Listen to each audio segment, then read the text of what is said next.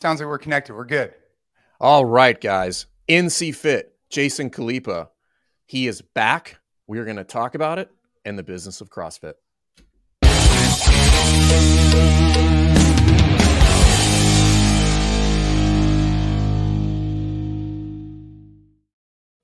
Hey, I've got this on my list to talk about, Fern, but I want to jump right into it. Jason, you got a little cauliflower ear? Uh, yeah, I do. I love it. Um, He's quite the Probably jiu-jitsu on- practitioner. This. I don't know Yeah. if you knew that. yeah, I got a little cauliflower, but uh, I'm the only Hey. person here that doesn't uh, frequently wrestle with other people. I'm trying to get him. He would. Every man on the planet should do jujitsu. Is that? Do you agree? I don't even disagree with you. I'm fully on board with that statement. Uh, yeah, I think. I mean, not to go off on a jujitsu tangent here, but yeah, I it. think go, go. Let's go all the way. Look, I, I there's so many similarities between CrossFit and Jiu-Jitsu. It is ridiculous as far as the affiliate model is concerned. But in regards to like a fitness regimen, I mean, dude, Jiu-Jitsu has just filled a void for me that I think is, you know, in CrossFit, you know, when you first get introduced, you fall in love with the complex movements. Some some people, not everybody, the rope climb, the muscle up. You want to try and achieve these goals, and then all of a sudden, when you achieve them, you might get small incremental increases over time, but not like brand new skills that often in jujitsu, it kind of unlocked my mind to like, there's always a new technique that I could learn. And so it's kind of fulfilling that piece. I still obviously work out all the time. I just got done doing a class, um, but I love jujitsu. So And we got How long three have you been doing Jasons on the show. Three Jasons. This is the this is a Jason, Jason, Jason sandwich. Yeah. yeah, Triangle. Yeah. How uh J- how long you been doing jujitsu? For quite a while, right? Yeah, six years. So um, in 2016, after I stopped competing professionally in CrossFit, so my last year at the CrossFit Games was 2015. And in 2016, um, my daughter was diagnosed with leukemia in January. And I was looking for an outlet for myself to um, help me mentally and physically kind of overcome some of the stress that we were under.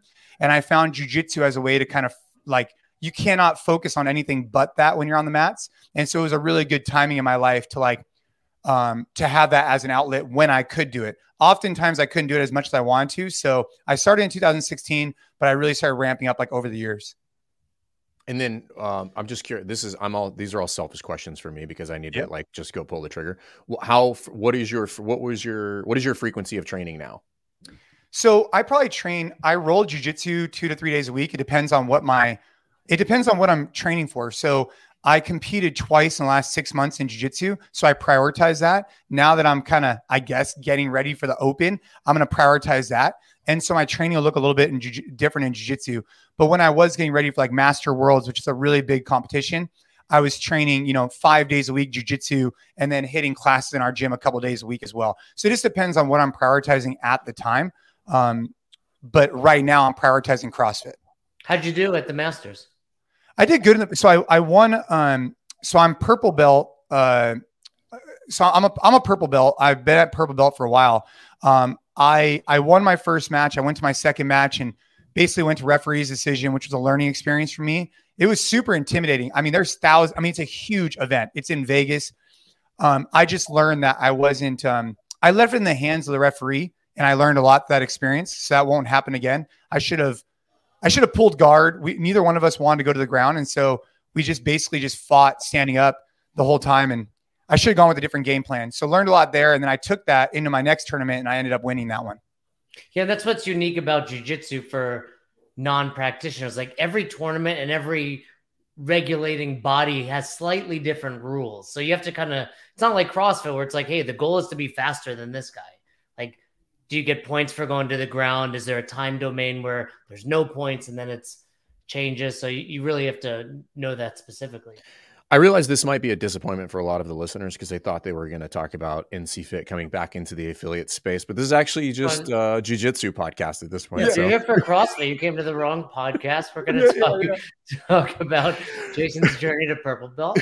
so well so actually we are going to talk about it i, I really I, I i enjoyed immensely speaking to you i realized i probably spoke to you for way too long when, we- when we were at Wodapalooza. i was like we've been No, talking I, I enjoyed our conversations too. That was a lot of fun. That was great. the um but were you at the uh, affiliate summit in cali this past weekend I was, yeah, I was there. By Emily, I was there. Um, yes, no, wait, today's uh, Monday. Saturday? So yeah, on Saturday, uh, uh, we I participated in the West Coast affiliate gathering, and yeah, I mean, look, our, our conversations at Wodapalooza were super refreshing, and I really enjoyed our conversations. Um, I think the kind of conversations that we were having need to be had more. And um, I, I, appreciated going to the affiliate gathering because I was able to see kind of where CrossFit was going. And I had just podcast with Don the day before, so I knew the vision that he wanted to lay out in terms of the four characteristics he's looking to pursue and the goal of getting to 30 million people by 2030. But it was nice to hear him speak to the affiliates and kind of see what was going on. What was the vibe there? I'd say the vibe was very positive. Um, I think Don set the tone really well. He's a phenomenal speaker. I thought he did a great job. You know, here, here's my big takeaways from that. They had Jordan speak about sales to affiliate owners, which is like I never heard of that before. Meaning the fact that CrossFit is not talking about sales or even discussing business is like such a major step in the right direction. I, I cannot express how happy I am to see that. So Jordan went up and talked about sales, talked about how selling is not a negative thing. I thought that was really well received. I thought people were really positive in general. Um, I provided some feedback to Austin on some things I think could improve for the future, but overall, I thought it was it was a it was a great event. That's all. It, and from because we had a couple of uh, clients that were there too, but there was like several hundred affiliates there, correct? Yeah, I mean the, the the it was hard to tell who actually owned the gym and who was just like a coach coming with them. I'd say about a hundred affiliate owner owners, like actual owners, and then and they then brought their like coaches a, with them. Got yeah. it. Okay. Well, I mean, I think that's cool. I think some of the coaches and people need to see that. Like, I think. Sorry, I don't know what is happening here.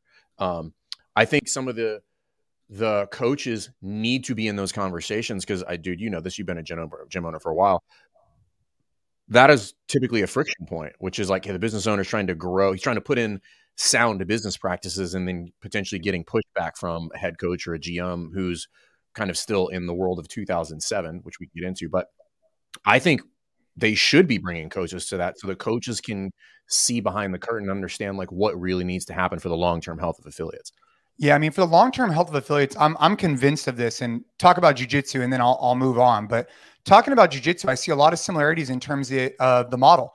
So I've been to a lot of jujitsu gyms. You know, Jason, I'm sure you've been to quite a few, and very similar to CrossFit. You go into one, you might have a completely different experience than somewhere else, and it's actually to the detriment of the overall community. You know, you go to one jujitsu gym.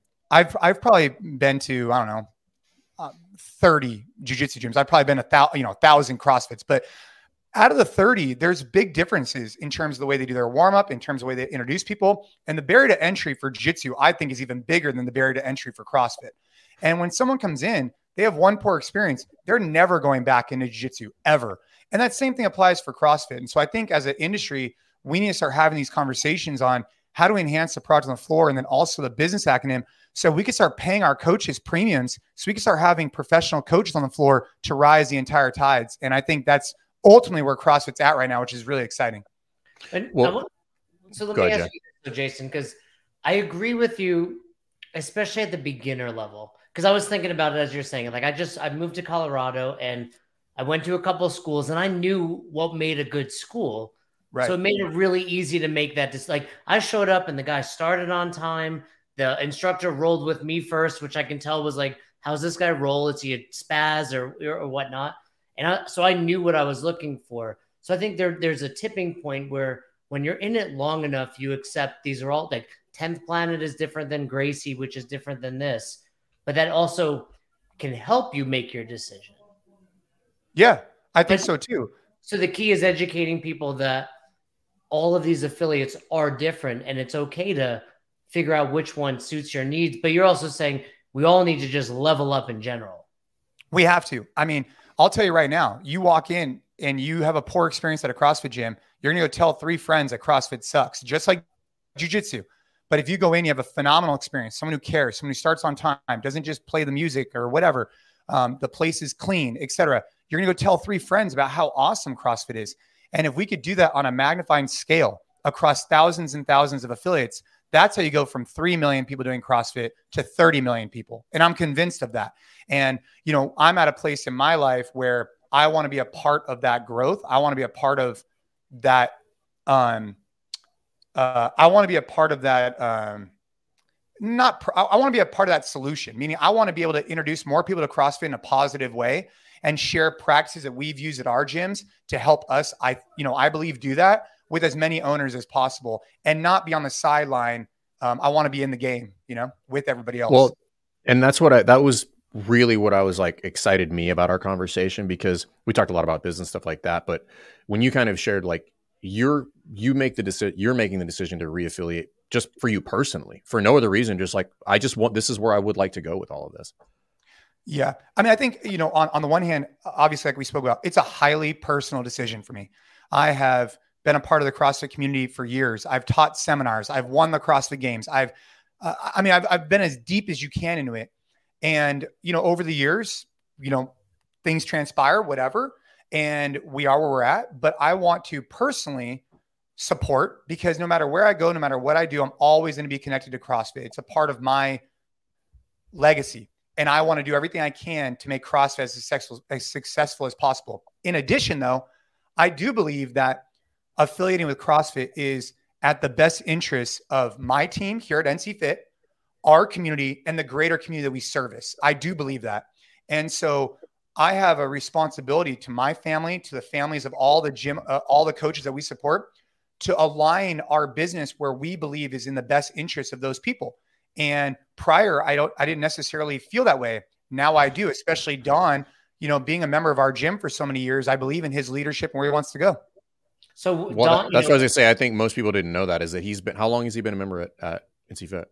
Uh, eight years. Yeah, we don't. Yeah. When he first became CEO, I I did not, you know, try and publicize that. I did not want to put him on blast, or that was not like my awkward. intention.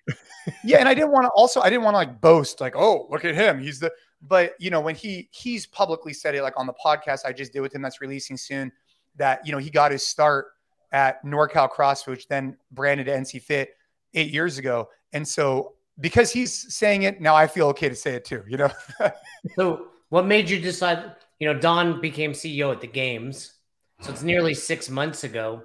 It probably would have been an easy time to be like, "Hey, we'll come back, Don." Like but what made you wait the six months, and what was it right now that made you? Was it talking to Fern at Wodapalooza? Is that what did it? it was. It was Fern. So I was on the fence. You're welcome, everybody. And, and, then I met Fern, and I was like, "This is the guy." You know. Um, no, the, the, the, truth is, is that um, I we did take our time, and you know when Don, you know when Don took over leadership, we spoke before he took over as CEO and then once he was CEO, I continued to speak to him, plus Gary Gaines and Austin Malleolo, who you know, I think have d- done a good job. And I didn't want to rush this decision. This was a very big decision. On the surface, are we rebranding? No. Are we changing much that's happening in our gym? No. We're, but we are able to call we're doing CrossFit and uh, we're aligned on a shared vision. And saying that was a big deal for me. So I guess what I'm trying to say is that I wanted to take my time, make sure we are completely aligned and over those six months, I felt better and better and better each month until we were ready to make the decision. Um, so I, I guess that's that that's the answer to that. You know, it just took me some time to really kind of see, okay, you know, where are you trying to go, Don, and what are you trying to do? And I didn't necessarily feel that same way with prior leadership, including Eric. I, I didn't I didn't get that same emotion from him that I do from from um, Don. Is there something specific that you that that you really kind of um, kind of gravitated to with regard to like Don's vi- visions, like as he's laying that out, you're like that that actually speaks to me very much. Yeah, I mean, I think that we're uh, mutually aligned on that. I don't feel like CrossFit's reached its potential at all, at all. I, I think it's got millions of more people that it could impact if it just, you know, um, I think that we're mutually aligned on where the affiliate needs to go, and that was the biggest thing for me. The biggest thing for me is that the inconsistencies at the affiliate level the lack of even trying to support has always been a struggle for me. And that's different now. And the idea that talking about money or talking about sales or talking about profitability was a bad thing, I think that was to detriment of the CrossFit community. I'm glad that we could reshape the future. And I think that there are going to be some affiliates who don't necessarily align with what CrossFit's going to do today. But I think that's actually a good thing because we want to be able to set this up for the next 10, 20, 50 years to come. And we need people who want to treat like a business who are operating businesses that also are passionate and love CrossFit, but they have to be both of those things. I think that's important. I think that's the big rub, and we talked about this, and I, the money thing has always been a bit of a, a, a like perplexing to me as well. And I, agree with you. It's just like technique and intensity. That's the way we look at it. I look at everything through kind of like the level one trainer guy, which is like, hey, you want to be a sound business, but I also want to be like really passionate and good at my craft. And if I can match those two things, I mean, you're talking about like rocket fuel. And I think we've bounced back and forth and the pendulum has swung so many different directions. It's like, hey, money's the devil. Just be good at training and be benevolent. And it's just like, well, and then you kind of swing the other direction. It's like, hey, it's just about sales. We can have shitty training. It's totally fine. I'm like, well, that that's all that's equally as bad. You know, n- neither one of those is going to get you to the desired outcome. Um, and then with so when when you're talking about like where the affiliates need to go, like what like what do you see as like a top notch affiliate? Like just if you were to kind of like describe it. I think that this idea that you're impacting members' lives is important. But how many lives becomes a really big key component. And when I think about it, I think about impacting my family's life by doing something I love, impacting our staff's life, and then therefore impacting our members' life. And the goal is to increase each piece of that. Obviously, not like my family's, I'm not trying to, you know, but the point I'm trying to make is that a good affiliate is someone who runs a sound business, who could take home six figure income, who could pay their coaches extremely well, and then therefore have the means to go do really cool stuff with their community, philanthropic efforts, whatever else that they're about. That's a good affiliate in my mind. It is not, it can also be a hobby if done the right way. But I feel like if you really want to talk about something that's done the right, I think it should be treated like a business and it should have coaches that are compensated accordingly. Otherwise, the entire model long term will not sustain. Because what I've seen too many times is that if after long periods of time you don't generate enough revenue, your passion, you start building resentment towards it. And that's when these gyms start closing down, offering shitty service. And that is to detriment of the entire community. So I think we have to talk about profitability and growth for the owner, which then leads to growth for the coaches, which then leads to um, a sustainable business long term. Well, it's just one. It's if we were to simplify this as much as possible, and this is kind of like people like, well, I'm not here to make money. I'm like, then stop exchanging money for services. Just do just do it for free and the second that I like filed for a business license and like go to the IR and I'm like, here's my business entity and I got a brick and mortar. And I'm like, you have an obligation to run a sound business and check all of the boxes that you just uh, that you just listed out there. And I think somewhere along the line we're just like, no, it's just okay to like I don't want to run a good business is really kind of like what we're all saying, like uh, like just kind of not out loud. She's like, oh no, I don't want to run a good business. I just want to run a business that like that helps people in air quotes. And I'm being kind of sarcastic because I do think that we need to have that conversation, which is like, it's not good enough to just try hard and be, you know, really caring about. We make the joke, be like, hey, l- listen, it's not enough to just care. Like, it's not enough, right? You're going to need to back that up with care only about a certain part of your business. Correct. It's enough to care, but you have to care as a business owner, not as a coach. Like you chose to take on um, as an entrepreneurship, as an entrepreneur, a, a business you do not choose to take on a coaching role. That is a piece of your entrepreneurship journey, but it's not the only piece. And I think we have to be real about that. If you want to be a great coach, dude, go rock and roll, man. Get your L4, crush it. But if you want to be an affiliate owner, it's not just about the coaching, it's about all the other skill sets. And if you don't have them, you have to be able to recognize that to create a sustainable business for yourself. Um, I'm really big on this, man. And I think that the more we have these conversations, the better off it's going to be for the entire ecosystem because we're going to create owners that care about the business and the product on the floor, which is, I think, going to help drive CrossFit forward for the next couple decades. But we need people like you at the forefront. Like I've run multiple successful affiliates. Fern's box is currently crushing it, and and you know people look at us as like outlier, like oh that's you, like you sold for X, that's unusual, or your box generates X, that's unusual. But people like you that are showing, look, not only do I believe in this, I'm doing it and I believe all of you can do it because, you know, people look up to you and respect you. You've been in this industry for quite some time. You know, you, you took 30 clusters at 155 and turned it into a lifetime, you know, business right there. It's like, and, but it's really awesome to see. And I, I love hearing it because anyone watching, like, it's possible. And that mindset of like, like Fern said, I'm not in it to make money. We need to show people like, a, it's okay to make money, but B, you actually can if you do it right. Yeah, you can. And I'd like to start sharing more of that. Like I'm in a gym right now that, you know, hit a class capacity at 18 people on one side and has seven people at open gym on the other side. That's I'm literally in it right now. I just finished testing a workout for the NC Fit Collective and that is possible. And we just have to, especially coming out of COVID, people are craving in brick and mortar. People are craving in person, but we it, it doesn't happen overnight. It starts with your culture from the top down. But you could run a successful gym and you can make good living, um, but you have to treat it as so. And this idea, you know, um, one of the things I want to talk to you guys about is like I met three owners at Wodapalooza alone who took over their affiliate because they didn't want to go away, but not because they wanted to run it like a business, just because they didn't want to see their community fall, you know, go apart. And the, the, the problem I have with that is that each one of these people had somewhere between 50 and 100 members, but they also had other full time jobs.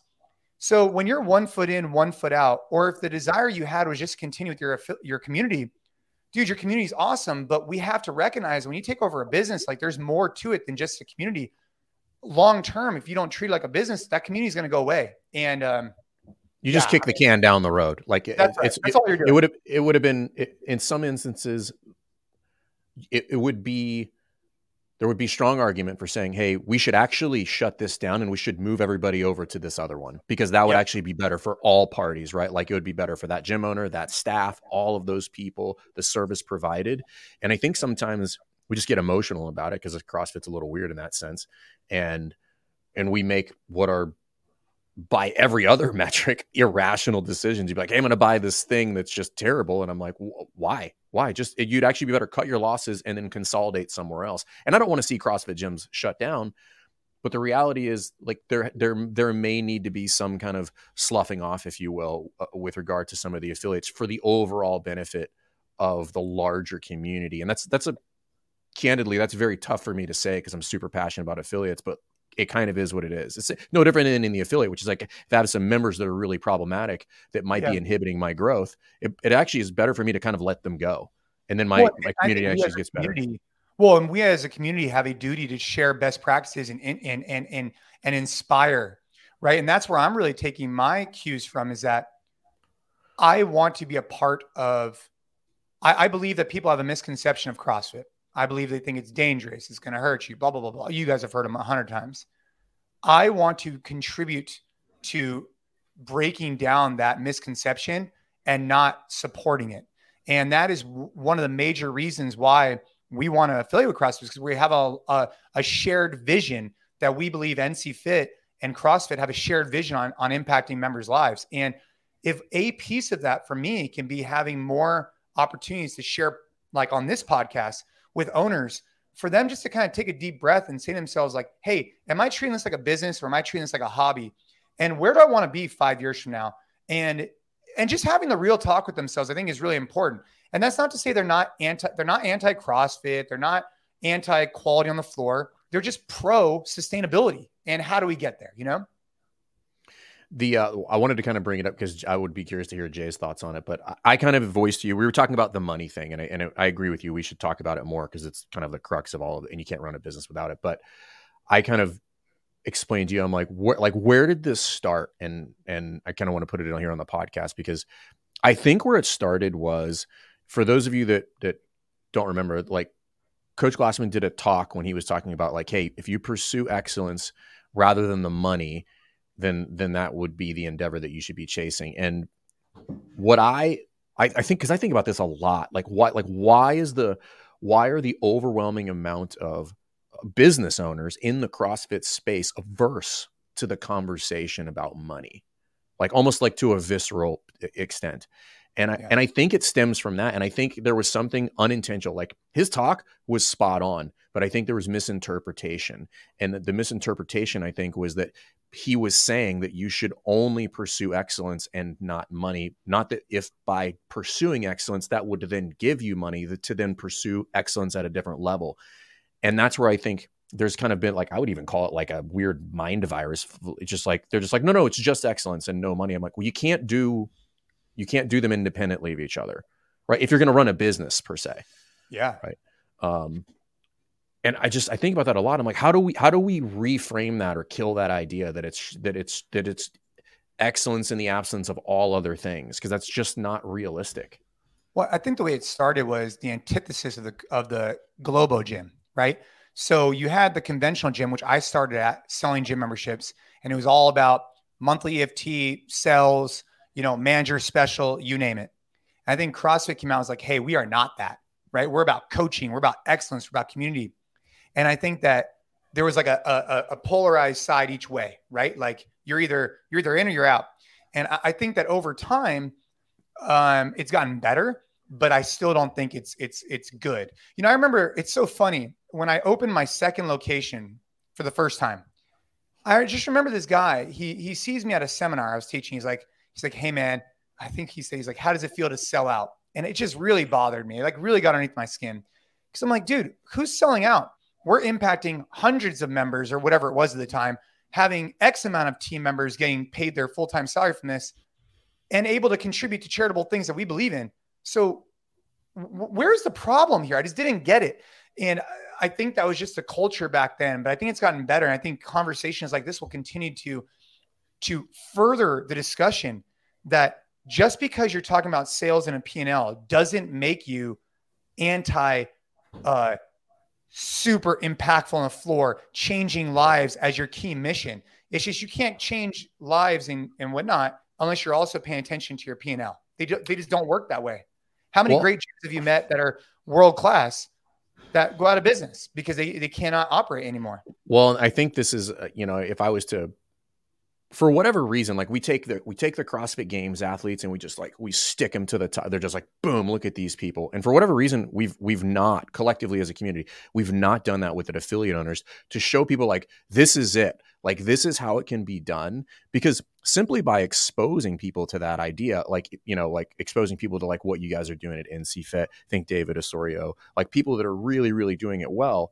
Thinking about like there's just people out there that just don't know that that is something that can be done right? So i think crossfit we collectively have done a bad job of like taking some of these people who who fit the mold right? They're not just about making money. They're like hey listen i'm super passionate about this thing and i happen to do the business thing really really well. And by the way yeah you can you know do a million dollars out of a crossfit gym and the owner can take you know six figures out of there. Like we've we need to put those people up front and be like yo it's doable. Because what will happen by doing that is just like in crossfit naturally people will chase them. But right now, people don't think it's a thing. But yeah, there's no leaderboard. There's no leaderboard right. for the business side, right? Right. But I think there's not. I mean, not, not everybody to like show their P and L, but we should yeah. be putting those people up front for inspirational purposes to to break people's thoughts about like, oh, I can't do this for a living. No, no, you absolutely can, and I can think of no better profession, quite frankly. Well, you know, I have the idea of the CrossFit Hall of Fame firm. There is going to be an affiliate owner wing. Mm, so Jason, right. you might be in both. You actually, you would actually qualify for all three wings. There's affiliate owner, there's uh, coaching wing, which you would qualify seminar staff, and then there's the games wing. You is might. This, is, this just on your, is this just something on your mind, or have you actually pitched it to CrossFit? I've pitched it to Austin. He's denied it a couple times. but, but, I do think, you know, if there were mostly you know, Austin, Austin denied it because Jay was the primary candidate. He was like, I would like to nominate myself. I actually said in the pitch, I'm not nominating myself here, although I'd be a good candidate. However, I think there should be, you know, it would show people like these are affiliate owners and, and not just financially, right? That's one aspect, but it could be like you know, remember we did CrossFit for Hope all those years. Like, hey, this affiliate owner raised X amount of money. There's, you know, lots of ways to get there. And, you know, going back to your question, I think you touched on it too, Jason, is I think a lot of this stems from because I was thinking about it as you said, it's like personal training. Like it's a pretty low barrier career. And I think for that reason, people undervalue themselves as, in the profession. And it's one where it's like, well, I want to get you as a client, so I'll charge less than that guy. Where going back to what you said, if we all just leveled up, we can all charge more. And yeah, if you, you know, my first was like ACE or AFA, and it was so easy to accumulate credentials. But now CrossFit showed you, hey, level three, level four, like those are legitimate certifications that are very hard to get to. So yeah. you should value yourself more. And, and by doing that, you know, I think I think affiliate owners as a whole would recognize what we're doing for people. Like we're you pay your doctors this. Meanwhile, we're preventing you from going to your doctor. Yeah. Well, I mean, I think we need to have an abundance mindset. I, I think that as an industry, we need to stop trying to stifle or hold people back or have this scarcity mindset. That is the mindset of the past and not the future. We we cannot have this like if you're coming up with different ideas, you can't be like excommunicated from the CrossFit community. It just does not work. We need to get more people off the couches and period. Like, you know, for your affiliate to, you know, it's so interesting. This this scarcity mindset. I, I just don't get it. Like abundance. We need everybody to be thriving because it's only going to be good for all of us. And if we could share this information and and encourage the affiliates in our neighborhood to perform better, it's going to be good for everybody. I mean, how many, a question you got to ask yourself is how many members your gym need to thrive? Let's just call it, I don't know, depending on location, price, whatever, somewhere between three and 700 members. Okay. Let's just, let's just say that's in a typical area, especially if you need to have six, 700, the density of population is probably higher. Like for one of our locations, the density is higher than other, whatever. I mean, dude, there's hundreds of thousands of people in your right. neighborhood. So why are right. we like, why are we not trying to rise, rise the tides of our local affiliate community? Because the, the enemy is not the other CrossFit down the street. The enemy is all these people that are intimidated or or the couch that's comfortable. We have to go get access to them. And the only way we're going to do that is as an entire ecosystem, sharing best practices and encouraging each other to get better. And I, I'm a big believer in that. You know, I think we've been there for the athletes. I think we've been there for the coaches. I don't think we've been there from a business perspective. I think it's been faux pas to talk about. Or I don't even know. well, that's, that's literally. I was just going to say all of the things that everybody just like. This is the greatest community. Like just like the community, the games, the training with the other athletes. Like all of those things. There is an abrupt stop when you move into the business world. like, no, no, those things are not. Those are all of those are bad now. We don't. they're bad. I'm like, why can't we just bring them over here? Like if if if if two CrossFit gyms within a mile, two miles of each other are crushing, and they say they have 200 members. Well, that's 200 people in each facility that are probably going to tell many, many other people. And at which point those two CrossFit gyms should grow, right? There, there's, like you said, like there's there's no shortage there. But it is funny that all of the things that we're so proud of in the CrossFit community, they abruptly die when you move into the business aspect of this whole CrossFit thing. They're like, nope, I, no, none of those things are uh, are on the table anymore. And I'm like, that's yeah. uh, it's just I mean, an interesting dynamic. I mean, here's a great thing for a gym owner to think about the word virtuosity, right? Doing the un, doing the common uncommonly well. Let's just say, right? right? Oh, we're all about virtuosity. Okay, I get it, right? You want to have a kick-ass squat. You want to be able to coach like a champ. I, dude, I get it. Um, like I just came back from that Saturday summit, and I was talking to Jesse Burdick about my deadlift position, and and I'm I'm like, dude, I want to improve my deadlift position. However, where does that conversation? Why does it stop with business? Like I want to be uncommonly good at my friend desk procedures, our coaching development platforms, our our sales and marketing approach in terms of how we greet new members and and I want to be uncommonly good at those things. I want someone to come in and be like, dude, from the moment I came to the moment I left, every piece of that was uncommonly good, you know? Uh, no, I agree with you, and that's that's where, and I love the fact that you're using those analogies because like people in the CrossFit space get that. Yeah. Now, here's what I'll tell you: it's hard, right? Like CrossFitters have no problem with physical pain, but sometimes like the sometimes the educational piece of that, I'm like, oh, that's those things are not fun right? To like look through and workflow and be like, all right, I'm going to need to figure out how to make an ebook. And then like, I'm going to have to put this email together and I need to evaluate this person on their sales console because they use the wrong verbiage. And I'm like, that those things are not fun. Not fun and not immediately measurable. Like your deadlift goes up five pounds. I see it. Right. right. And I, and, but I think it's just like anything else. Like I, I have taught myself to embrace those things because I'm like, I, this will be fun when we start crushing it on sales. When we hit this, when we get to certain revenue marks, and I can give the team a raise. When we can, you know, expand what we're doing and buy more equipment or whatever we're going to do. And I'm like, all of those things are fun, and I just have to be dedicated. I'm like, listen, I'm going to have to learn and do some stuff that's not super fun, that's not sexy, and stand in front of this computer for four hours and do stuff that I don't want to do. It's like doing mobility, right? I don't want to do that, but if you want to go to the games, like guess what? You got to do a little bit of stretching and foam rolling, you know? Yeah. And the thing about business is it's not immediate gratification. That is difficult. It is 100%. And, you know, something I ask myself all the time are, are we, you know, am I doing the best I can today as a husband, father, business owner? Are we doing, are we reaching our potential as a business? And if every day we make small strides to improve, like holding in my hand right now is um, an employee survey. You probably can't see it. Yeah, an employee. Oh yeah, is an employee survey that we just got back, dude. We had 24 people fill this out, which is not everybody, but 24, decent sample size. And we haven't put one of these out, I don't think ever. Like that's a good example of an area where, man, why hadn't we thought about that? But you know what? Now we did, and we're going to be able to utilize this data for the future. And we're not going to be able to fix things overnight, right? If there's a if there's you know big concerns, but we'll take strides in that direction. I think our team will pick up on it. Our culture will improve, as an example, and we're going to see the fruit of this um, survey six months from now. You know, right. um, and I have endless examples of all that kind of stuff. I'm just using this. This is just sitting here right next to me, so I thought I'd bring it up. Well, no, I think that's an example of, of things that people kind of shy away from, and I, I think because I used to be resistant to this. I I think people are resistant because putting this kind of structure because business requires like a lot of structure right? I don't like i don't care how you feel about structure but like if you're going to run a really well oiled machine like structure is the name of the game.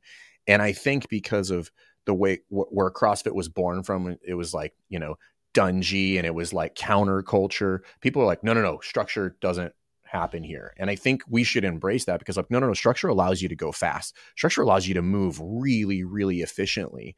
And that's what you want to do but you're going to have to slow down on the front end to like learn some new skill sets and do things that you don't like to do. Yeah. You know, I, I think as a whole, you know, an area that we're going to, there's so many ways we could lean into for the CrossFit community. Um, I think that at the end of the day, small steps in the right direction towards improving your business by, you know, answering your phone, answering emails, stuff like that. I just feel like if at this point you're not doing those things, you're, you're missing out on your potential. Like there's so much potential. There's so much room in the tank. Like if your goal is 100 members, your goal should be to impact 200 members' lives, and you could do it if we if you just streamline a few things. You know. What what's uh when you think about CrossFit affiliates? Like I have this weird like maybe it's maybe it's like overzealous, but like I truly believe that the vast majority of CrossFits rolling around can and should have 400 members. Yeah, I think they should strive for 100 members per every thousand square feet of, of, of operating space. That's that's that's our target here at NC Fit. So um, the location I'm in right now has uh, well, we have an upstairs office, which is where I'm at, but it's I think it's it's five thousand, so it's twenty five hundred per gym floor. So our goal here would be to have 500 active 500. members. Now we have two types of memberships here at NC Fit, and we've we've tried everything, but right now what we have is, and I'm open for this I don't even know if it's called a debate, but discussion. We have um, uh, class packs, so punch cards. We mm-hmm. have a three visits for thirty dollars, which is our our entry point if someone just wants to try us out. That's a one time use. We have uh, you know single drop in, five drop in, and ten drop in. That's it, right? The punch cards, and then we have a month to month unlimited membership, and that's all we have. We don't have any paid in fulls. We don't have any contracts for a variety of reasons. Um, but we'd like to see um, between monthly reoccurring and a few drop-ins, you know, punch cards, we want to see those numbers, preferably all monthly reoccurring, but that's the target. So that's interesting, right? So like the with regard to like the some of those designs, and I think I think there's also a misconception about how I feel personally about some of those um, types of memberships. I think they can be used effectively in certain instances, right? So I, I would actually like to take a chance uh, second here to like clarify for the record we don't typically teach people to sell limited type memberships. Now the reason is not because limited memberships uh, like as a whole are poor. I do think they have some pitfalls but let's just put that to the side. The reason i think that for most gyms they are poor is because what will the outcome of selling them prior to having other things in place like good sales processes good retention practices is an exceedingly high churn rate mm, at yeah. which point it creates a panic with regard to the business. But i'm not against those things if they are designed sold and managed appropriately and ultimately they drive the business forward then i'm like yeah do it. I don't care so, yeah. like, how, like, how do you guys use them? Like, in, well, in within mean, at least currently, you know, and we're just gonna be rolling out nutrition here, which I think is gonna be a really. I'd love to come back on. We could talk about this in two months. We have not spoken about nutrition at our gym for 15 years. We are we just gonna roll it out. So are we. I, I think that we could um, uh, once we get it going, I'll I'll share with you potentially real revenue numbers if you guys actually want to hear about it. Um, but right now it's a little bit premature. Um, we're launching it next month. Anyways, um, the reason why I think the three for 30 and the month to month works for us is that we have a strong sales team with uh, like a, a, a, very, we have a very good structure in place for when someone inquires about something, we engage with them, we bring them in the gym and the, we have 10 minute breaks in between our classes so that the coach has a further opportunity to engage with new members and current members that I think helps. We have a front desk staff 24 hour or anytime we're open. So those are two things that we have that a lot of gyms don't have. We have someone specifically designed for sales. We have a front desk person. We have 10 minute gaps. Each of those things adds to more touch points that I think helps us convert those those three for 30s or drop in passes better. Well, so that logically put together is like I would I'm open to that discussion now, but typically when they're used and you know working with hundreds of gyms, people are they're they're using them because they're like, well, it's a lower price point, so they're more likely to buy. And I'm like, that's the wrong reason to sell something like that. Right. That's where I typically see them used and, and not, not even effectively. Right. Because now I brought somebody in at a low price point and they have low retention. And I'm like, you just, it's a double whammy and it's not good for you. Yeah. You have an on ramp, Jason? Uh, we do not. So um, we have tried everything in the book. Um, we offer a complimentary PT session. So and by the way, I want to caveat everything I say with I am not steadfast on we have tried everything. This is where we're currently at. Just like our affiliation with CrossFit, right? Like meaning like we were affiliated for a long time. We thought it was in the best interest of where we wanted to go to not be. And now we believe that we we it's in our best interest of everybody to be back in. When it comes to the on-ramp, um, we've tried it. Now what we're stuck with, or not stuck with, I shouldn't say that. We've came to the conclusion of which is a um, introductory complimentary PT session, right? So that we could really we could uh, we could drive PT sales potentially. We could uh, really touch point with someone one on one, but it's an optional one on one PT session that people can take or not take. It's up to them. Um, that's where we're currently at instead of the on ramp, and I think it's served us well. I also think that our coaching team is pretty senior right now, and we cap our classes at 18. So I believe that they could address the new athletes pretty well at that size. So for those reasons, we do not have an on ramp. The Just key to of, that is have the staff, like you said, you have a senior staff. I can right. handle 18 people if those two, it's their first time. That's right. And I, I wouldn't necessarily be saying that if we had a, you know, entry level team, but I, I believe that our team has all been on the floor for years and they're really talented. One other thing that we implemented, and I just, I'll just throw this out to you guys. We added a initiation fee, and I, it, it it didn't sit hundred percent with me, but it had a reason we increased everybody's rates at our gym to 226. There is no exception, meaning the price is the price, the price, whether you signed up today or you signed up a year ago or a month ago or, or 10 years ago. And so that was a whole learning experience in regards to raising legacy pricing, which we could talk about. But what we were seeing was that people can enroll for a month, cancel for a month, enroll for a month because there is no benefit. They're, they're just, it's 226. So we put this initiation fee as kind of like a way to kind of stop that. But at the heart of it, our goal was just to kind of have people just, you know, we wanted to see retention. So now when people sign up, we ask them to do a three month commitment. And if during those three months or we have a money back guarantee. So if in the first month you come in 12 times or more and you're not satisfied, we re- refund all your money. So if we have a three month commitment, but if in the first month you come in 12 times or more, so you got to put your money where your mouth is. Like you got to come in. And if you're not satisfied, we'll refund you. That's been pretty well received. I just wanted to share that with the group here. These are things we're doing. We we actually just implemented something very similar with the money back guarantee because I also kind of wanted to put our feet to the fire. I'm like, we have to deliver. And if somebody wants their money back, it better be because we under delivered, right? Like, and at which point I'm happy to give you your money back, right? But like, we need to have some sort of skin in the game there. Can't just be like, oh, we're good, like pat ourselves on the back. But like, no, no, like they need to feel like they got what they came here to uh, and paid for. With that initiation fee, are you saying that like, so let's just say I come in and I join, just I'm trying to envision the mechanics here, and then I cancel and then I come back. Every time I do that, I have to pay the initiation fee. Well, so that's gone now. But when okay. it was in place, it was hey, forty nine dollars this year. You know, one time enrollment fee. It comes with a a t-shirt. It comes with a welcome pack, et cetera, et cetera. Now we remove that, um, and we we just have a three month commitment, but you still get your welcome pack and all that kind of stuff. Um, you know, so we have like a welcome. I mean, it's over there. I could I can go grab it, but it's just a welcome pack for new members.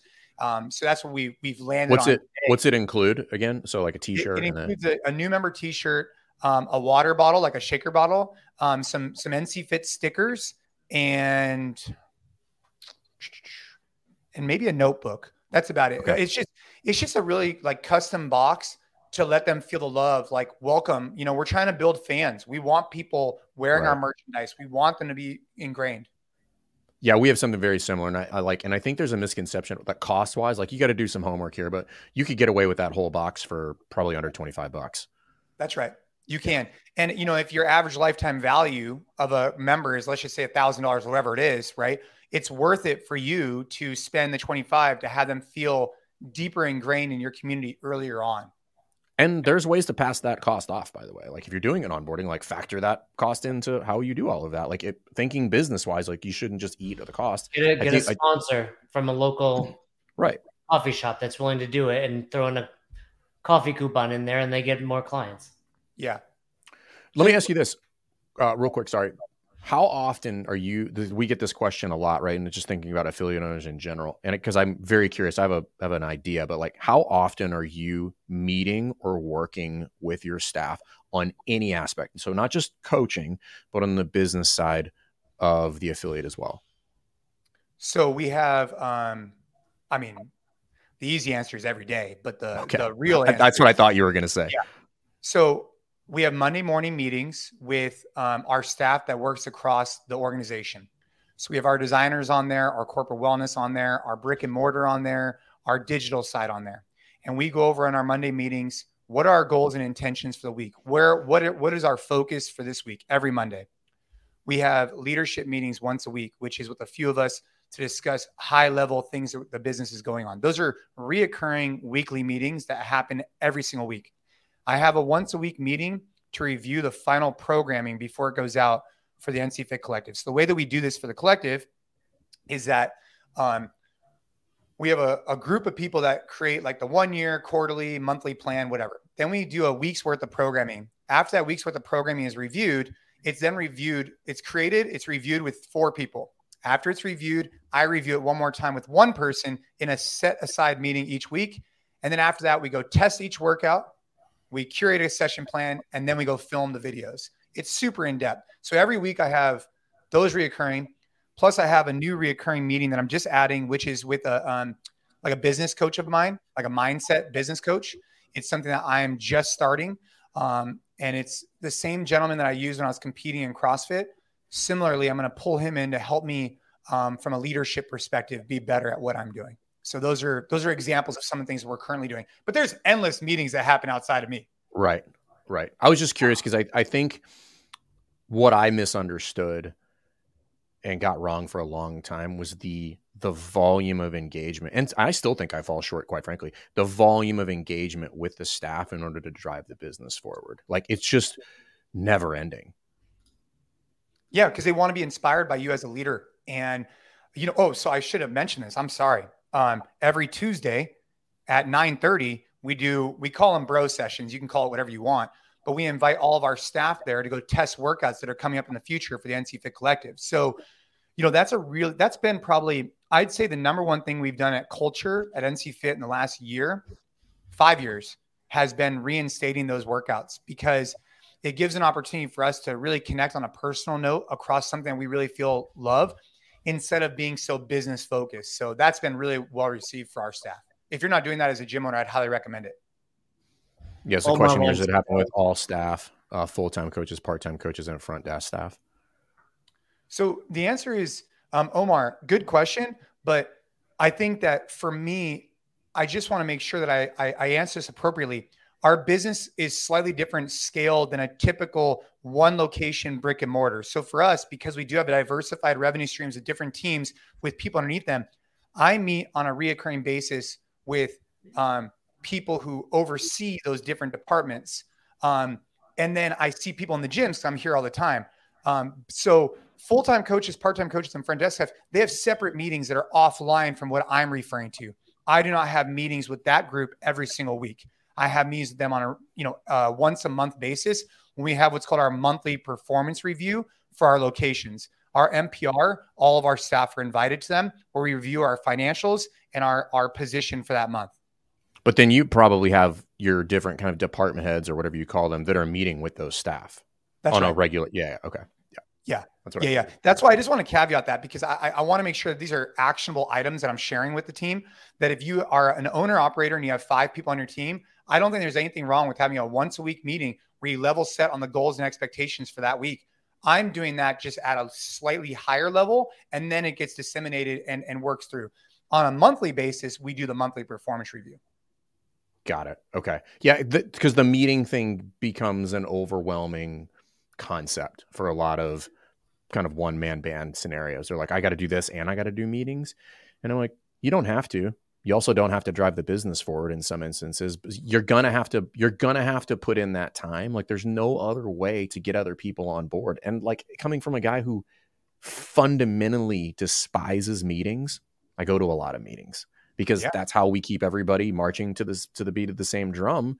And it's my responsibility as a leader to be like, yo, we have to review these metrics and we have to talk about what whatever is broken in the machine, whether it's the lead flow is dropping off or conversion rate or show rate or like the, the coach evals are not getting done or social media sucks or like whatever. Like we got to talk about it. We have to talk about all of it. And it's going to be painful for some people. But I'm like, that's the only way we improve any of this because we have to reset what the expectation is. And if again, going back to your statement earlier, we're trying to do all of them well. I'm not trying to just have great coaches and run a crap business. I'm also just I'm not trying to just like have the world's most awesome social media, but there's no actual back end to that. And it doesn't turn it doesn't turn the, the the knob on the business. Like all of those things should be built together and trying to put them all together. And it listen, I you probably know better than anybody. Like it's not easy. No. And that's why on our MPR, it's so important that if you don't quantify your measurable results, how do you how do you build against something you can't measure? So like if i say oh what's your you know how many cancellations do you have this month? and you're like i don't know. Well okay what's your retention rate look like? I don't know. Well that's a good place to start because it might be bad and you might not even want to address it. It might be scary and i get it. Like i've been there.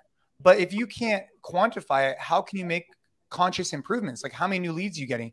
So on our monthly morning calls for example we're getting updates on how many cancellations, how many updates on and on our MPR, we track all that stuff. So if you're a gym owner out there, you know, like and you're not having a monthly performance review, you know, an easy way to do it is just like looking at cancellations for the month, looking at new enrollments, looking at a few different factors and seeing what's going on and, and managing your your P&L towards that. So, you know, if, you, if you're not quantifying it, how can you grow it? Right. It's just like your PRs or whatever it is. Right. It's, it's that's the, it's, it's no different than training. Like all the analogies come back to training. And I, th- th- I mean, just so that, like, I, I, agree with like, start with something simple, start with something simple that you know would move the needle in the business is like, okay, lead, leads or conversions and then cancellations or holds. And like, just measure those two for like a couple months.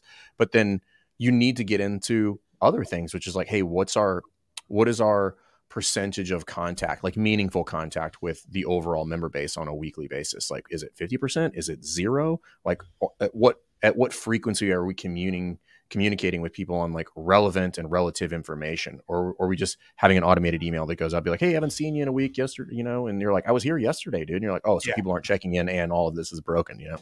So I think people hearing this, Jason, will easily jump to the conclusion of like, well, this is Jason Khalipa, 2008 CrossFit Games, and he's in California. What are some of the daily obstacles you still have as an affiliate owner that you know affiliate owners around the world will would resonate with? I think just the leadership side is tough. Um, whether you have one employee, five, 50, or 100, you know, being a leader is not easy. And I'm not trying to like make this into some sob story. I'm just calling it like it is. Like sometimes in an affiliate owner, you feel like you're on an island. Sometimes you're you feel alone. And I think what's really important is recognizing that you don't need to be perfect as a leader, right? But as a leader, you need to be humble and you need to think about your team and what's the, in the best interest of your business, your team, and how you reach your potential. And those are things that I struggle with on a regular basis. And that's why, you know, I'm, I'm, I'm getting a new leadership, you know, uh, I, I do things for leadership in terms of reading and exploring and, and meeting with different people. But now I'm going to have a weekly cadence to help me. So those are things that I struggle with because I want to have I have a clear vision of where I want to go. I just need to do a better job of articulating it to our team. And so those are things I struggle with. In, in addition, I think if you're listening, like me being a CrossFit Games champion, competing eight times, like th- they do nothing for our business. Meaning, like, yeah, it's cool. Don't get me wrong, it's great.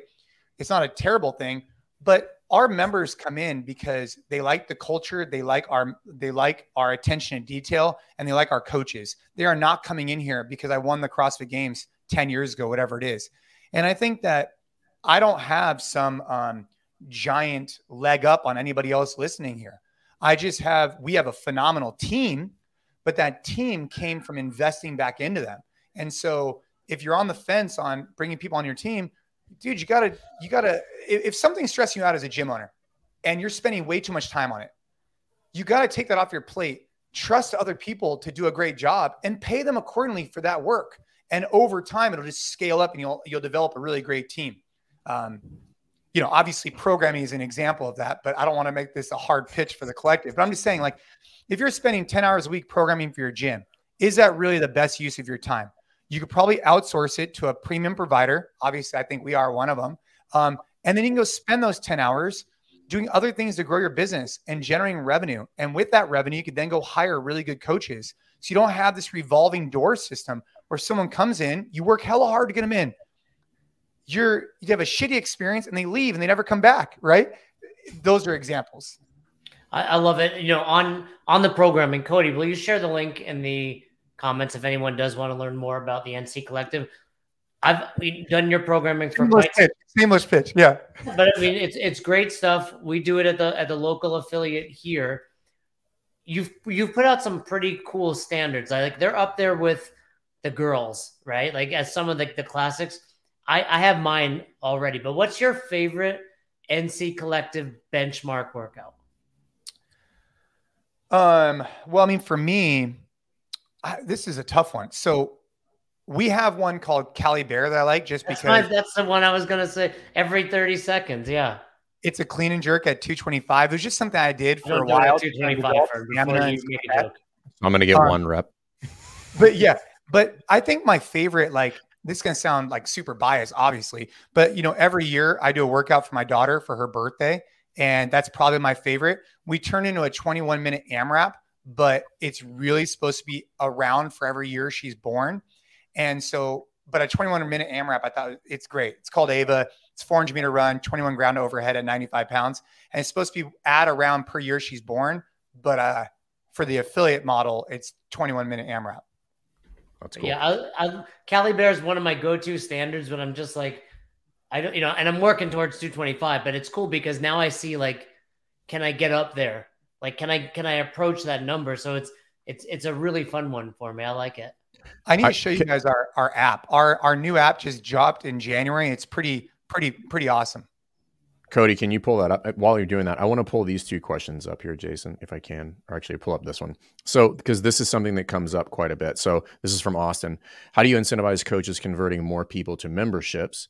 Um, and it says that could because the pay is way worse at CrossFit than Orange Theory. So, like, could you address that in some way, shape, or form if you're if you're comfortable with it? I mean, I think that's a fundamental. What Austin's saying here is is a big problem because the standard set by CrossFit is like 20 bucks a class, let's just say standard, or, or not even a, a, payment, actually, just a trade out for membership. And we have to get that standard up. We have to.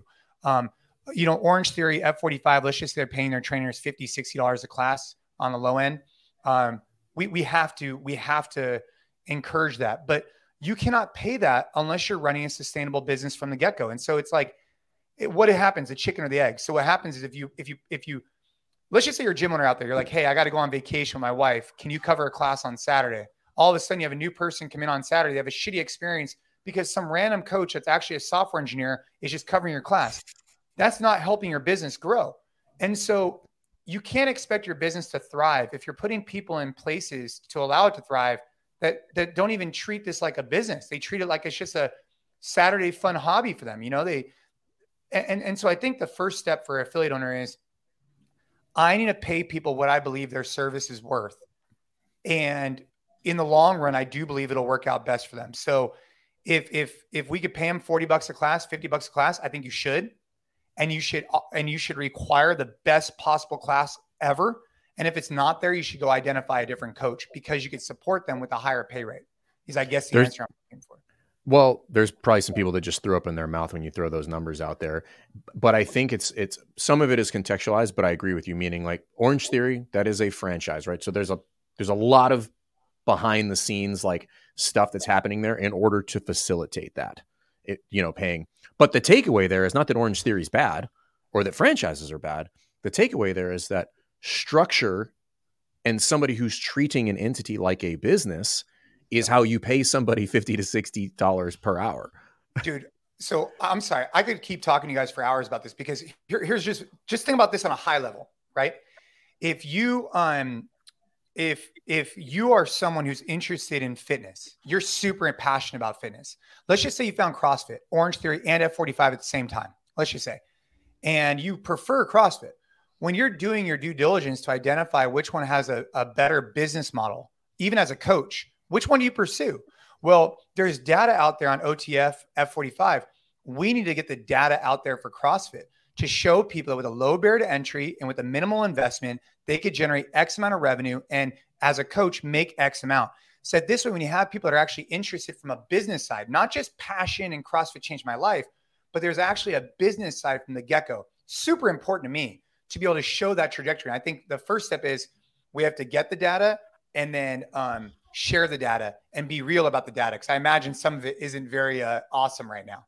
well no it's probably not. I mean just i could just speak to my own you know history as a box owner. Like the vast majority of it is hot garbage right? I was just like oh, i was doing it part-time. I didn't know i was doing it. And then you slowly start to figure it out out of necessity mind you. I ran it part-time for seven eight years probably and then i'm like oh if i'm going to really scale this up and i'm going to make it something i'm going to have to start treating it very differently like with regard to the expectation on the floor how i treat my my members all that stuff and i think it's okay. I, and I, I think we should we should also it's okay if things are not going well. Like uh, in some instances like how else would they go all things considered? Like they would they, they would only go poor. If you've made it out at this point it was surely due to sheer will quite frankly Yeah, yeah. right like and i think it's okay but if we start having that conversation i think people would be more open to like okay cool i'm not doing it well how could i do it better because that conversation is not happening enough Yeah, and Austin, to to feeding, you know, you wrote, I haven't seen any CrossFit gym where I can make what I make at OTF, and you could be right. Um, I, I mean, I'd be, I could have this conversation with you offline and share with you a few of the things over here. I'm more than happy to share that with you. But for example, our team, now our business is a little bit different, but you know, the way we build it up is that a full time coach is is anything that's 30 hours a, uh, a week or more. And with 30 hours a week or more, you get 401k, you get health benefits, you get all that kind of stuff. And we break that down to 20 hours of coaching, more or less, plus some um, administrative side. That could be writing session plans and briefs for the collective or working the front desk. That's the way we do it. Um, that's a example of the way we do it. We also have some other people that do different things, but like those are things that I think a CrossFit gym could get to over time, as as far as like compensation structure.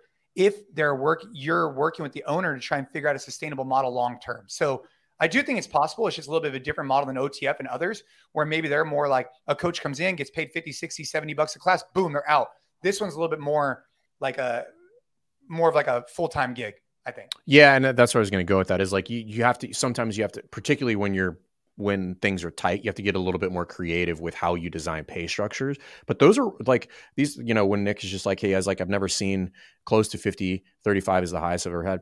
That if you're just talking about just class, but if you're talking about like overall compensation, those those that's not hard to do. Now, let me reverse that statement. It can be hard to do. It's not complex, is what I would tell you. Right. But yes, it is hard to do in some instances. But you have to understand it can be done, and that can be done with a, you know, with a mixture of you know some sort of base salary or if they're doing pt when you add all of that together and you look at their overall hourly compensation it could be way higher than that in some instances um, but it is doable and those are the conversations that we need to have because if we want the overall because I, I forget who i was talking to about this somebody at hq and they're like well how do we grow affiliates i'm like number one or so how do we grow the, the, the, the greater crossfit community i'm like number one first and foremost affiliates have to grow right if you can't do that, everything else is off the table. It literally doesn't matter, right? Affiliates first. And they're like, well, how do we make careers? Because the question was like, how do we make careers? How do we get more people to climb the the the, the ladder for level two, level three, level four, blah blah blah blah? And I'm like, well, they have to have somewhere to go. Like you cannot get people to climb this ladder if there is no outcome for this. Like it's it's a it's it's a non-starter, right? So if we want people to climb this this credential ladder and they want to be seen as the best in the business, they have to have somewhere to go, which means the forefront of that, the, all roads need to go like how do we how do we get affiliates to do things better so that they're more successful so they can provide more opportunity and they can reach more people. Like it all comes back to the affiliates and that's what we all need to be thinking about. And anything that's going to lead affiliates down the right path of like virtuosity. How do I provide better coaching staff to have a better experience on the floor? And how do I provide more training inside of the affiliate to master every aspect of the affiliate, even the things that I don't like? That is how you answer that problem. Well, and I think to to that note, right? Like it's really difficult as an owner. Um, I think it's really difficult as an owner to sit here and, and hear some of these things. You're probably just like, dude, I'm overwhelmed. I got so many things to work on just pick one. Like, right. just pick one. And, you know, like, uh, and, and so Omar says, you know, do you pay your coaches more with higher certifications? You know, we have something called job leveling criteria here at NC Fit. And job leveling criteria is a, is a list of things that we incorporate so that over time you could generate more money.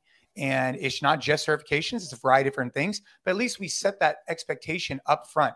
This is your job description. This is your roles and expectations, and this is the job leveling criteria. If you choose to make more money, here, here you go. And, and that's that's an example. But I think the overall idea is if you're an owner, we have to get out of this mindset that if you if you really believe you're providing a premium product, if you truly believe you're the best in the world, how can the best in the world be getting paid nothing for their service or $15 or $20? If they're really the best in the world, we need to compensate them for that. And long term, it'll build back our business because as long as you're doing that, plus a bunch, you know, but take it one step at a time. Is I guess the point I'm trying to make. Yeah, and that's and that's one of the things we work with people. They're they're overwhelmed, and I'm like, no, nope, all that stuff can wait. Like the number of emails that I answer weekly, I'm like, I have this, this, this, this, and this, and I'm like, nope, you have the first one on that list and that's it. Don't worry about the other things because what's going to happen is you're going to do none of them. And I understand the overwhelm. Like it still happens to me on regular. I'm like, God, I have me so too. much shit to do. I'm like, all right, I'm just, I'm going to do one. I'm going to make my list and I'm going to start chipping away at it. And by the end of the week, I'll be tired, but I'm like, I got it done. I got it done. I move the needle this week, and that's all I need. I'm going to repeat next week. Right. But, yeah. I mean, it's an exciting time for the affiliate community, though. Like, I'll, I'll be my. This is my my perspective is there has never been a more exciting time in CrossFit than right now. And the reason for it is that we saw a lot of amazing growth a decade plus ago, whatever it was. And since then, there's been a lot of change and turmoil in CrossFit. And it's been difficult to differentiate between the methodology, the business, the games, etc. It's all one big ecosystem, but at times you might have been a part of one or the other. And now I believe with leadership, with the way that the corporation is structured, and with the desire to raise the bar for the future and the really long-term strategy has been laid out we've never had that before. It's never been stated to me what the 10-year goal of crossfit is. Don's going to be releasing that in two weeks and he already announced it at the summit on saturday. That alone will get tens of thousands of affiliates and people mar- you know working in the same direction to get to this 30 million people doing crossfit. And if that's truly our goal then we have to take our part, which is we need to continue to ask others and ourselves to raise the bar in our affiliates because it's only going to be good for the entire ecosystem to reach those goals together. And so if you're not excited about that direction, dude, I don't know what to tell you because if CrossFit changed your life like it did mine, and now you're hearing these things, I mean, I'd be jumping up and down, you know? I, I couldn't agree with you more. Like I it's been, but it fully full disclosure, it's been a long three years, but I think we're there. right? I mean, you're in California, you know better than anybody. it's been a long three years. I mean, so. that gets everybody fired up. Jason, now that you're back as an affiliate, you come back to seminar staff? so, you know, here's what I'll say about that. Um, I'm actually currently I'm currently a level four that expires like in a month, so I got to figure out. I'm taking. Got a good place if you need some coaching development hours. You can come on. We can help you out. Um, I I think that every owner, every individual needs to ask themselves, you know, you know, I might be passionate about something, but is that time best spent for my family and the other obligations that I have? I love teaching seminars. I love CrossFit. I, I would be honored to be a part of the seminar staff. I don't know if that would align with my goals in terms of balancing what I have to do as a husband and a father and also building our business. And that's one of the reasons why I walked away in the first place from seminar staff is that I found myself on the weekends just unengaged because I was trying to, I had so much going on in our own business. And that's not fair to the participants or the product I'm trying to deliver. So I know you're just joking, but I think the reality would be I'd love to be a part of it. And maybe if we're hosting them here beyond the staff, but I just I wouldn't be able to make that travel commitment with everything else going on. And I want to give it my best shot because it's only the right thing to do for CrossFit. Good answer there. Good answer. But yeah, it'd be great to have you, you know, back on that staff when, when the time is right. Only if you're, you know, it makes sense for your life. Yeah, I mean, I, I think that if we could, I'd love to host them at our gym. The problem I have is that, you know, I, I am not prepared to put our members second. I'm not like I, I would have to figure out a way to make that work where our members don't feel like they're being displaced because we're hosting a, a, a, a seminar. I, I, just so uh, I'm, we're working through that because we do have two rooms and we have some stuff, but that's important to me. And, and, on that note, can your members go to any of your locations with that membership? Yeah, I mean, right now, so our brick and mortars have consolidated a little bit here in the Bay Area. We have our licensed locations and we have mutual relationships, obviously, within them. But yeah, it, it, here in the Bay Area, you can go between the different sites. But not to someone that's affiliated with you uh, but it's not one of your gyms.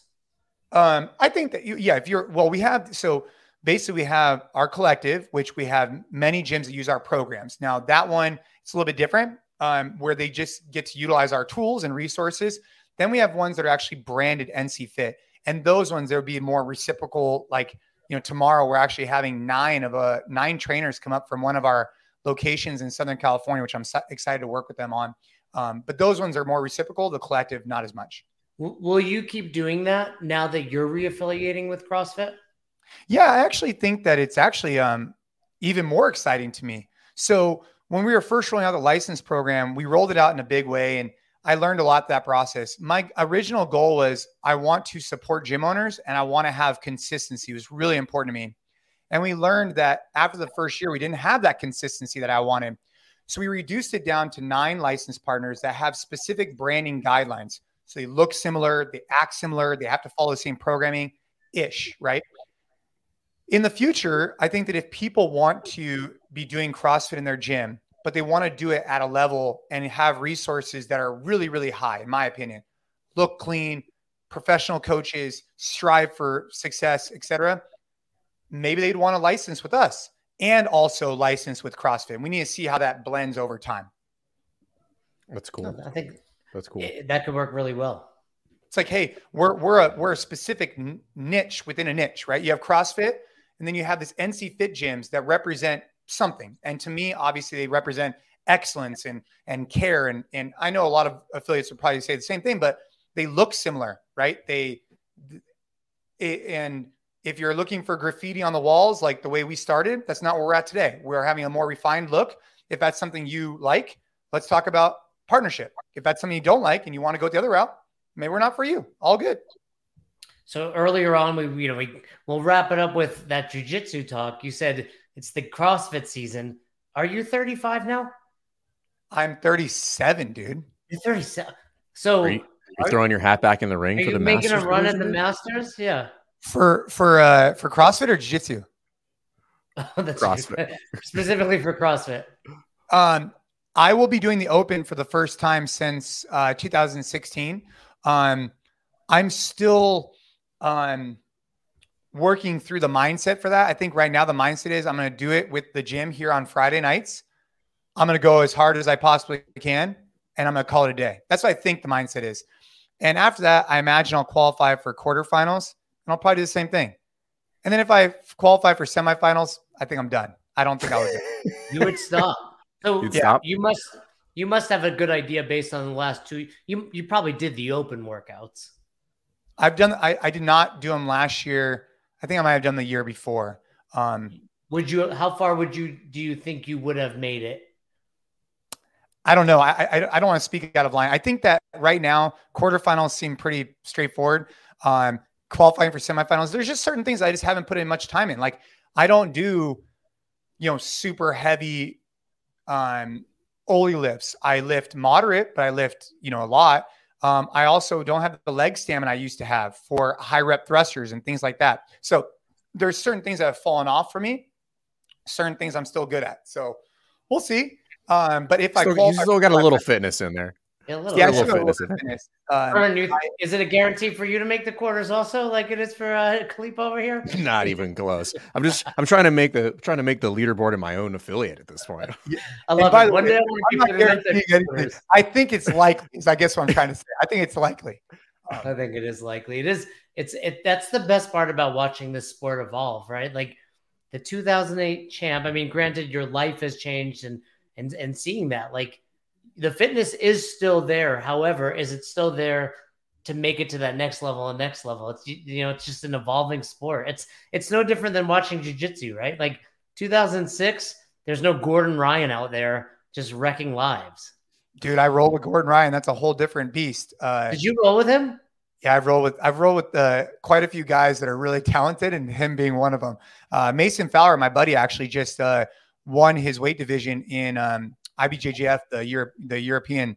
So that was pretty good. Um, yeah, I get to roll with a lot of fun, good people. Like Tim Kennedy's a beast, and and Yeah, those- actually, I've seen that that you rolled with. Tim. How'd you do against? For so for Gordon Ryan is like No, I know who he is. I follow. he him would be Instagram. better than like the best CrossFitter, better than that relative. No, no, the- he's he's the goat at this point. yeah. Like Oh, how'd dude. you do against him? How do you think I did against them? I mean, the, He'll the he'll hook immediately. He'll be like, all right, I'm out. no, the thing about it was is that um, because of the way I get introduced to these groups, I find that like they don't look at me as a threat. Like I just kind of get introduced as like a friend of a friend. So no matter who I've rolled with, from the all the top level guys, they've always treated me with a lot of like respect and a lot of like, like, hey, I'm trying to improve with you, not like I'm trying to smash you. So the drills that him and I did together were from Mount. So I was on Mount, then he was on Mount, and we went back and forth for like 20 minutes. And then we did a little bit of other stuff. I mean, he basically toyed with me. Um, he probably used 20% of his ability. And that's part of what's inspiring about jujitsu is that you can have a super big, strong guy. Um, but once they're with somebody who has some technical capacity, it's it's it's it's incredible what they could do with it. So he probably worked at a fraction of his ability, but he was super cool with me as a training partner. That's awesome to hear. That's a. Does your daughter do jujitsu? Yeah. So um, our rule at the house is sweat once a day. So this morning, um, every morning I go in the garage with my daughter at 6:15 every day. Um, we spend 15 minutes in there. That's like our go-to. And then on Sundays, uh, especially if I'm home, which I'm home a lot of Sundays now, um, except for uh, I'm actually retaking a level two this weekend. I want to explore. So I'm doing a level two this weekend. Um, You're taking. You're participating. I'm participating. Yeah. Nice. They know ego here, bro. I'm trying to I'm trying to learn. I like Great. it. I like it. I Uh, it. but on Sundays, I try and do self defense Sundays, and um, we spend about an hour or two in the garage working specific self defense stuff. Because she's 11, going on 12, she's becoming more of like you know, she's becoming a woman, right? And it's really important to me. So I do it with both the kids. We do stand up and jujitsu. That's awesome. That's cool. That's really cool. Well, Well, dude- this has been fantastic. Yeah, I'm I'm excited to see you back. Um, I just want to let you know I think it's cool uh, to see somebody like you um, be able to kind of like change their mind because I don't think changing people's minds is something we see very often and i think it's just cool to see for whatever reason doesn't even matter but like having the humility or or whatever or just the the introspection be like nope i changed my thoughts on this and i, and I think i'm going to move back this other direction um i, I want to commend you on that because i think it's really cool to see and i think a lot of people should should take notes on that Dude, I appreciate that. You know, I I finished out the podcast we did with Don that's releasing on Wednesday. Well, it depends when when this is. Well, no, this is live. This is so live, yeah. this is yeah. this is it this the first one Yeah, and um, I, I finished off just like kind of giving gym owners like some some space to say like, hey, if you're feeling a certain way and if you want to realign with CrossFit, like you should have your mission, your your vision, your core you know values, and what you want to do as a company, right? Let's just say whatever your gym is called. But if you believe that aligning with CrossFit, it, for me, it's a bigger thing because I also want to help other affiliates. But if you believe aligning with CrossFit is in the best interest of your family, your and the people that you are responsible for, right? Your membership, your growth, your potential. If you believe it's in the best interest and you're not doing it because of whatever reason, you know, just take a deep breath and maybe maybe that is the right choice because, you know, Fern, to your point, um, I I, I, changing changing course is okay in business, and it's actually really important. If you're going down a path in business and it's not sitting right, or maybe it's not even being successful for you, you might need to change that course. And it's okay to change course. Like I'll give you an example. During COVID, we signed a deal with Fit Radio, and we were doing follow along on demand workouts on our app. And we spent a lot of time and attention on this. And after like a few months of it, I sat down. I was like, you know what? This isn't us. The follow along, on demand, fit radio just wasn't for us. I love fit radio, but for our gyms. And we pivoted back. And I had to go to the team and kind of say, like, guys, I was wrong. Like, I thought this was going to be a really good thing, but it's not who we are as a culture. And I was wrong. We're going in this direction. And I think that that's important as a gym owner to be able to do that um, because you're not always going to be right and things do change. Leadership has changed at CrossFit. Things change, things evolve. And I think that's important to notice too. I think that's cool. And I appreciate it. I appreciate seeing it and I appreciate somebody of of your caliber just just not just as a person but like in the space generally. I think I think it's cool to see and I think it speaks volumes to where things are going and and kind of the the way ahead. So uh, you know, from me to you, like I appreciate it. It's cool to see you back in the space, and I think everybody else should be excited because there's a lot of cool stuff coming down the pipe. Great, thank you. We will have you back on when you launch that nutrition. We definitely yeah. want to hear more about that. Oh, dude, I I, I think that the nutrition could be. Um, I will. Uh, we could talk offline about like revenue numbers, but I think that we could show a tangible increase in, in, in revenue and more important than the revenue, the, the, the retention from members, because a lot of people that come in, they want to see physical results. And that's an area that we have lacked for years. And, and shame on us, right? Because nutrition is such an important piece of seeing those physical results that are typically going to be about weight loss. So if we can get them thinking about that early on, I think it'll help our retention, our average check-in, our longevity, and the amount of people that they tell about how awesome we are and ultimately their results. Yeah, right, like that's a foundation. Still the foundation, foundation, of the pyramid. Awesome, right? Yeah. Well, you can check out Jason, obviously on social media, but you also didn't touch on your book is still out there, AMRAP, AMRAP Mentality. You got the NC Collective, and you know potentially you'll see him at a seminar if it's in California at NC. Yeah, but, yeah. I would just say that if you're a gym owner out there and, uh, you know, obviously follow us online at nc.fit, at Jason Khalipa, but also check out the NC Fit Collective. I think we're, what we're doing is really special. We have a full team that's in charge of it. Um, and what I'd leave you with is that our gyms are predicated on it. Like we own and operate gyms. So if they are not doing well, our and our programming is an issue, that's a big issue. So if it's not working for us, we make adjustments. Love it. Well, thanks for coming on, Jason. We appreciate it. Thank you.